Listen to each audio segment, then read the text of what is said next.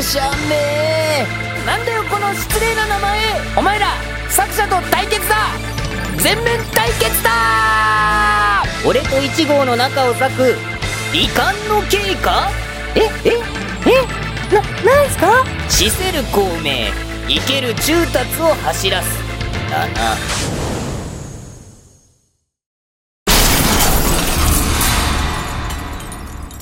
グダグダダン観察31、新メンバー見参。イチゴ、お前喉は渇かないか。そんなことより、いい加減新メンバーに触れた方がいいんじゃないですかね。それは後でいいから。喉は渇かないのかって聞いてるだろ。渇いてませんよ。渇いてるだろ。なんなんすか、怒ってる意味がわかりませんよ。乾いてるんだよ。なんで決めつけるんすか。それって新メンバーより大事なことなんすか。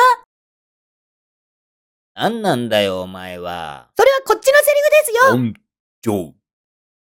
私は喉がカラカラで今にも倒れそうです。もうこれ以上は歩けません。歩けないって何。そうかそうか。よし、お前らよく聞くんだ。この先の丘を越えると梅林がある。たどり着いたものは好きなだけ梅の実を食べるがいい。梅？丘？梅林があるんですか。ああ、楽しみだなあ。梅の実を食べることを想像しただけで、口の中が酸っぱくなるよ。あれ？不思議と喉の渇きも収まってきたぞ。そうか。では、梅林へ向けて再び行軍を開始しようじゃないか。おー。終わりました?何ですかこれ?今回完全に視聴者置いてきぼりにしましたよ。お前がついてこれないからって、視聴者もついてきてないなんて勝手に決めるなよ。むしろお前以外はみんながっつりついてきてるんだよ。みんな、もっともっとってなってるんだよ。もっともっとなんかなってませんよ。このわけのわからない展開で誰が喜ぶんすか。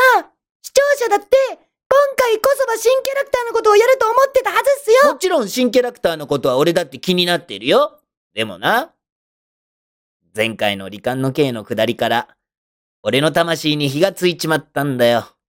メラメラとこう燃え上がっちまったんだよ。これからは、この方向性で行こうと心に決めちまったんだよ。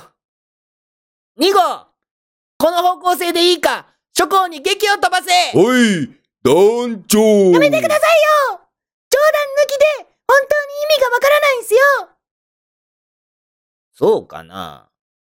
お前がそんなに強く言うと、なんだか不安になってきちゃったじゃないか。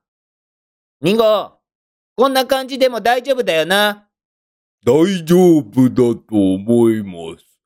団長の言う通り、もっと、もっとってなってると思います。そうだろ?もっともっとってなってるよな。だからなってませんよ。この方向性は絶対ダメですって。もう一度、一緒によく考えてみましょうよ。団長だって、この後どう展開していいか思いついてないんじゃないすか。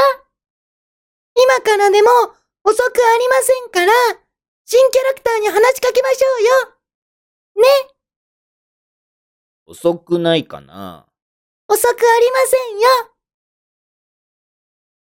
でも逆に、もっともっとってなってた人たちは、怒らないかな。最初から、もっともっとの人なんて、いませんから。また、たまにやってもいいかな。それは、後日考えましょう。そうだな。後日考えよう。じゃあ、話しかけよっかな。ああ、君。そこの、胸に7って書いてある君。ん?胸に、7? 胸に 7？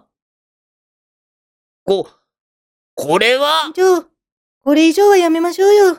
何がだよ、まだ何も言ってないだろ。これ以上視聴者を絞り込むのはやめましょう。お前が何か勘違いしてるだけだろ。俺は胸に7って書いてあるから、7号なのかなって言おうとしただけじゃないか。そんなこと今更言う必要ないじゃないですか。なんでそんなに怖い感じになってるんだよ。もう話しかけようよ。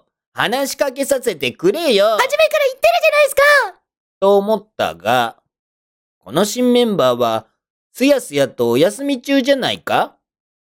お休み中？よく見ろ。どうもおとなしいと思ったら、完全に眠っとるじゃないか。これ、寝てるんすか？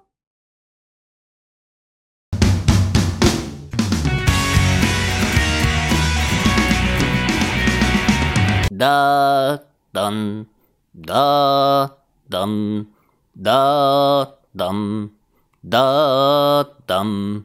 俺が団長だ、だ、だん、だ。